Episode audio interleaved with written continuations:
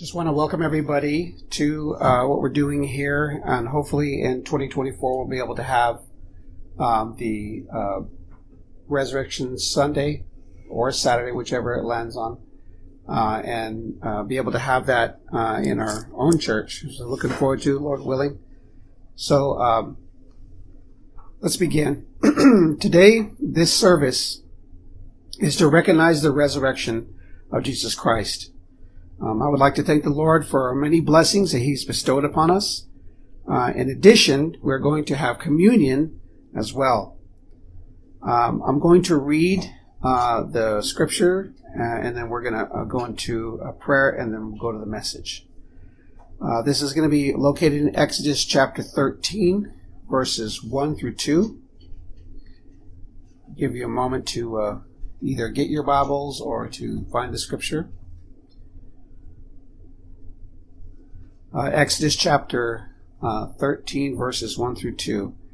It reads, "Then the Lord spoke to Moses, saying, 'Consecrate to me all the firstborn, whatever opens the womb, among the children of Israel, both man and beast. It is mine.'"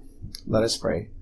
Heavenly Father, we just thank you for this opportunity to be able to preach your word, to read your precious word, the truths that are inside of it. We thank you for the host, for this home. I ask you to bless it in Jesus' name. I ask you to bless this message and to anoint me, Lord God, for your purposes only. Take me out of it. I pray, Lord God, that you do a mighty work in each of our hearts, in understanding, in revelation, and spiritual renewal, Lord God. We give you honor and praise and glory in Jesus' name. Amen. So the first two chapters of the book of Genesis gives us a glimpse of what it's like to be in perfect communion with God.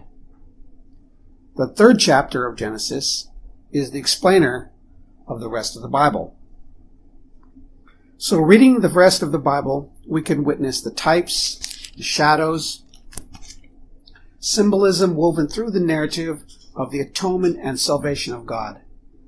Immediately after the fall of man, God prophesies of a future descendant of Adam and Eve that will bring life and reverse all the effects of sin. In the process of doing this, he will be wounded. This is found in Genesis chapter 3, verse 15. God provides atonement and the covering in the animal skins that covered Adam and Eve. God accepted the firstborn or firstfruits of Abel's flock as a burnt sacrifice. Seth and Enosh started to call on the name of the Lord and instituted worship of God. At this point, mankind becomes exceedingly wicked and evil on the earth. Noah, a man that was just in his generation, God tells Noah to build an ark of salvation. God floods the earth in judgment, and only Noah and his family survive with the animals chosen. When the flood waters receded, Noah went out of the ark, builds an altar, and offered a burnt offering of clean animals and birds for the salvation that God provided. On a side note, we read of a burnt offerings, sacrifices, before they were even instituted by God. So God promised to not destroy the earth by flood again. The rainbow is the sign of that covenant. This is the original meaning of the rainbow, no matter what current culture has assigned to it. Man in his perpetual state of sin, rebelliously, locates in one place, unites against God in thought and speech to build a tower as a hallmark of man's achievement. God judges man again, confusing his language instead of destroying all life as he did before. This judgment scattered mankind and separated them until they unite again in rebellion. God chose Abraham to bless. God will make Abraham a great nation and a blessing. Melchizedek introduces himself to Abraham as a priest of God, Most High, and brings bread and wine. God promised Abraham a son in his old age. God allowed Sarah to conceive, and Abraham named his son Isaac. God tested Abraham by telling him to sacrifice his only begotten son, Isaac, as a living sacrifice. The angel of the Lord stopped Abraham's hand from sacrificing Isaac because God will provide for himself the lamb. Isaac has two sons, Esau and Jacob. Jacob deceives his father Isaac in his old age and steals his brother's blessing and runs off and hides. Jacob marries two wives and has many children. He returns to meet with his angry brother Esau, but before they meet, Jacob wrestles with the angel of God and names him Israel.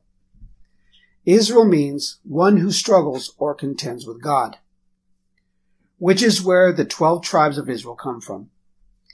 Joseph is born in Jacob's old age. Joseph is known for having a coat of many colors and his dreams. Joseph's 11 brothers are jealous of him because Jacob, their father, shows him obvious favor. Out of jealousy, Joseph's brothers eventually sell him to a caravan going to Egypt and becomes a slave for many years. Joseph is given a gift to interpret dreams by God. Joseph accurately interprets two prisoners' dreams while in prison. Pharaoh has dreams and calls Joseph to interpret them. Joseph accurately interprets Pharaoh's dreams through God's wisdom and rises to power in Egypt. The dream was of a famine that came over all the land of Egypt because of food source. Egypt becomes a food source and salvation of God, which drew Joseph's brothers to come and buy grain in Egypt. Through a process of time, Joseph reveals his identity to his brothers, that he is alive, and said, "God sent me before you to preserve life as a great deliverance." Jacob and Joseph are reunited, and Israel is given the land of Goshen to dwell and prosper exceedingly. Jacob dies, Joseph dies, and the Pharaoh eventually dies. A new king of Egypt arose who didn't know Joseph and feared the multitude of the children of Israel. The king of Egypt enslaved Israel for 430 years of hard and bitter labor. In the attempt to thin out the Israelite population, a decree went out to destroy male newborns.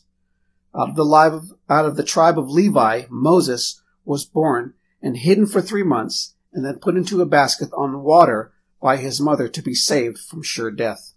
The basket came to the daughter of Pharaoh. Moses grew up in Egypt, but retained his identity, and God used Egypt to educate Moses to read and write. Moses realizes the bitter slavery of his people, but is helpless to do anything.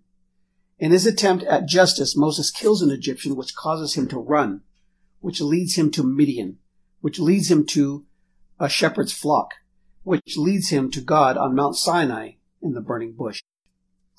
At this point in time, God has been silent for 430 years since the time of Joseph. God's timing is perfect in choosing Moses. The children of Israel are ripe for deliverance to know that God of Abraham, Jacob, Isaac, and Jacob. God sends Moses with the help of his brother Aaron to tell Pharaoh the famous words of God, "Let my people go." Moses asks, "Who shall I say that sent me?" And God replies, "I am that I am, or I will be what I will be." After 430 years of bondage, God starts to build a nation that will be a blessing to all nations. Pharaoh hardens his will and heart against God. After 10 plagues of boils, lice, fiery hail, and more, Pharaoh still was stubborn to humble himself, and God would bring plague of death that even the Israelites were not protected from. God is ready to reveal his salvation. I will read Exodus chapter 12, verses 1 through 14. Now the Lord spoke to Moses and Aaron in the land of Egypt, saying, "This month shall be your beginning of months. It shall be the first month of the year to you. Speak to all the congregations of Israel, saying, on the 10th of every month man shall take for himself a lamb according to the house of his father, a lamb for a household. And if his household is too small for the lamb, let him and his neighbor next to his house take it according to the number of the persons, according to each man's need. You shall make your count for the lamb. Your lamb shall be without blemish, a male of the first year. You may take it from the sheep or from the goats. Now you shall keep it until the 14th day of the same month. Then the whole assembly of the congregation of Israel shall kill it at twilight. And then shall take some of the blood and put it on the two doorposts and on the lintel of the houses where they eat it. Then they shall eat the flesh on that night, roasted in fire with unleavened bread and with bitter herbs they shall eat it. Do not eat it raw nor boiled at all with water, but roasted in fire, its head with its legs and its entrails. You shall not let none of it remain until morning, and what remains of it until morning you shall burn with fire. And thus you shall eat it, with a belt on your waist, with your sandals on your feet, and your staff in your hand, so you shall eat it in haste. It is the Lord's Passover. For I will pass through the land of Egypt on that night, and I will strike all the firstborn in the land of Egypt, both man and beast, and against all the gods of Egypt I will execute judgment. I am the Lord. Now the blood shall be a sign for you and the houses where you are. And when I see the blood, I will pass over you, and the plague shall not be on you to destroy you when I strike the land of Egypt. So this day shall be to you a memorial, and you shall keep it as a feast to the Lord throughout your generations. You shall keep it as a feast by an everlasting ordinance. In this context of the Passover here, in the unfolding mystery in the Exodus narrative, we see the following. Number 1, God institutes a 12 calendar month for his people, for the first month is Nisan. Number 2, on the 10th day of Nisan is Lamb Selection Day in Exodus 12. The same day that Jesus rides into Jerusalem on a donkey is the 10th of Nisan, Matthew 21. Number 3, the lamb must be a blemishless male in the first year and keep it for 4 days. This lamb is to live in the home of the host for 4 days, is to be inspected for flaws or blemishes. After Jesus enters Jerusalem, the Sadducees and the Pharisees publicly questioned him constantly, but could not entrap him. Number 4, on the 14th day of Nisan, the lamb is to be killed by the whole assembly of the congregation of Israel at twilight. In Hebrew times of day, the 9th hour before dusk or sundown, which is twilight. Jesus dies on the cross in the 9th hour, twilight, Matthew 27:50. Number 5, take some of the blood and put it on the two doorposts and on the lintel of the houses. Jesus wore a crown of thorns and was nailed to the cross with both of his hands outstretched. Number 6, unleavened bread. Unleavened bread is baked bread with no yeast, is baked with stripes, and is pierced when turned over to be baked evenly. But he was wounded for our transgressions. He was bruised for our iniquities. The chastisement for our peace was upon him, and by his stripes we are healed. Matthew 27:29, a crown of thorns. 1 Corinthians 12:7, therefore purge out the old leaven, that you may be a new lump, since you are truly unleavened, for indeed Christ, our Passover, was sacrificed for us. Number 7, Exodus 12:46, in one house it shall be eaten, and you shall not carry out of the flesh outside of the house, nor shall break one of its bones. John 19:36-37 and 32-34 reads, for these things were done that the scripture should be fulfilled. Not one of his bones shall be broken. And again, another scripture says, they shall look upon him whom they pierced. Then the soldier came and broke the legs of the first and of the other, who was crucified with him. But when they came to Jesus, he saw that he was already dead, and they did not break his legs. But one of the soldiers pierced his side with a spear, and immediately blood and water came out. In Leviticus chapter 23, there are the first 3 feasts of 7 of the Lord, and these are the following.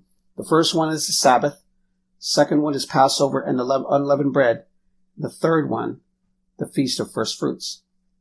The Feast of First Fruits in Exodus, from Exodus chapter 13 through 1 through 2, And the Lord spoke to Moses, Consecrate to me all the firstborn, whatever opens the womb among the children of Israel, both man and of beast. It is mine. This is the actual exit of Egypt of the firstborn in freedom.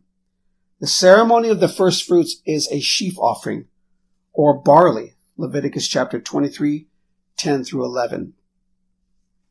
Now, I want to show you this. I hope it's not premature.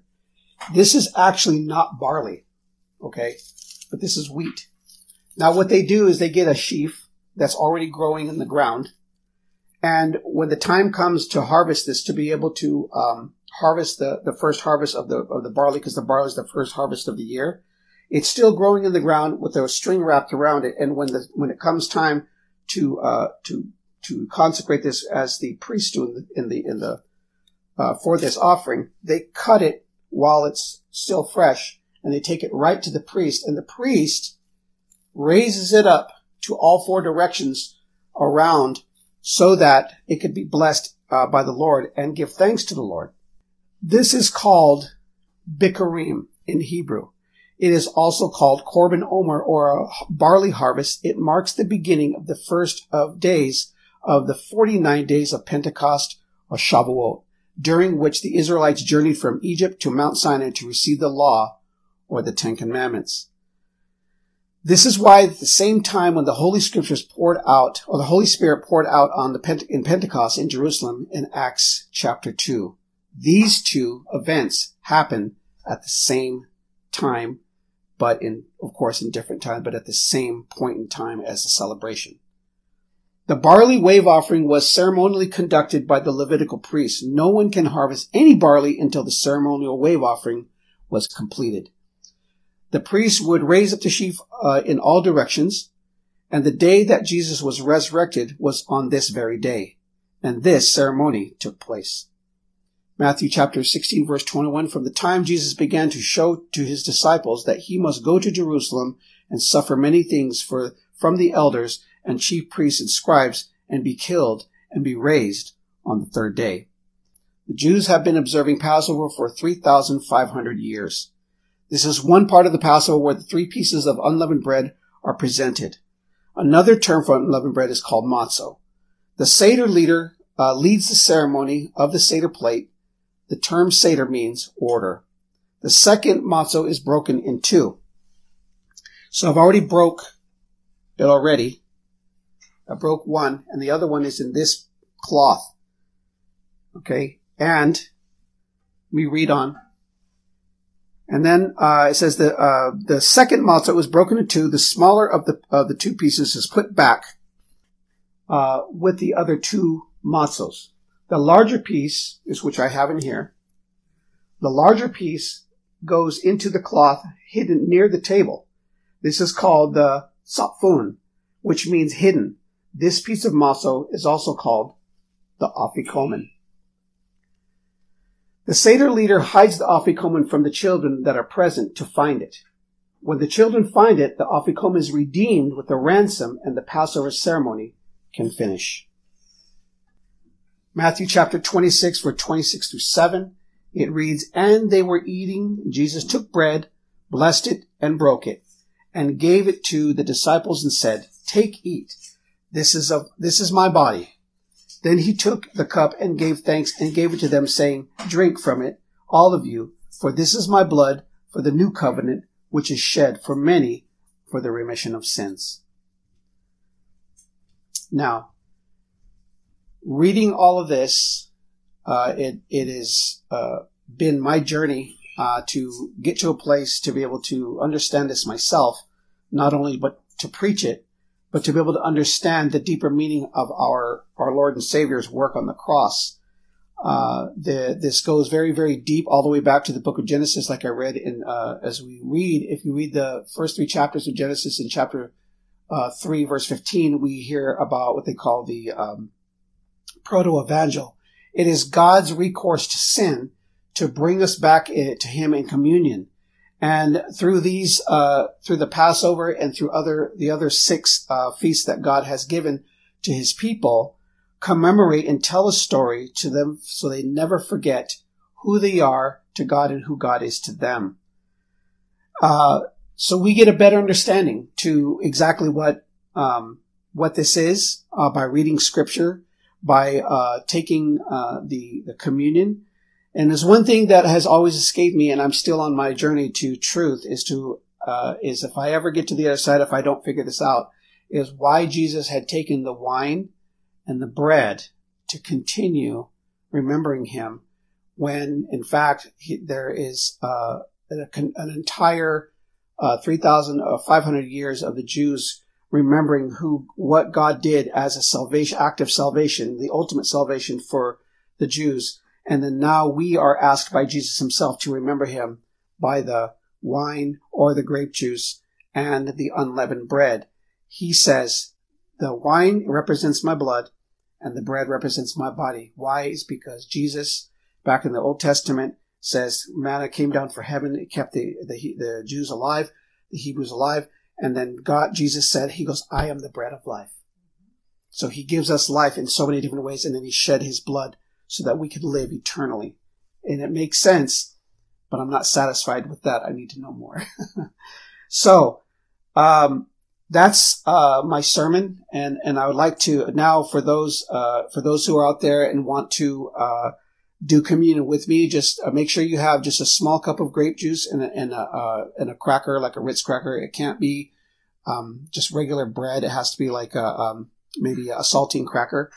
This way we'll be able to take the Lord's Passover, the Lord's communion, as he told us and commanded us in what he says here in Matthew 26, verses 26 through 27.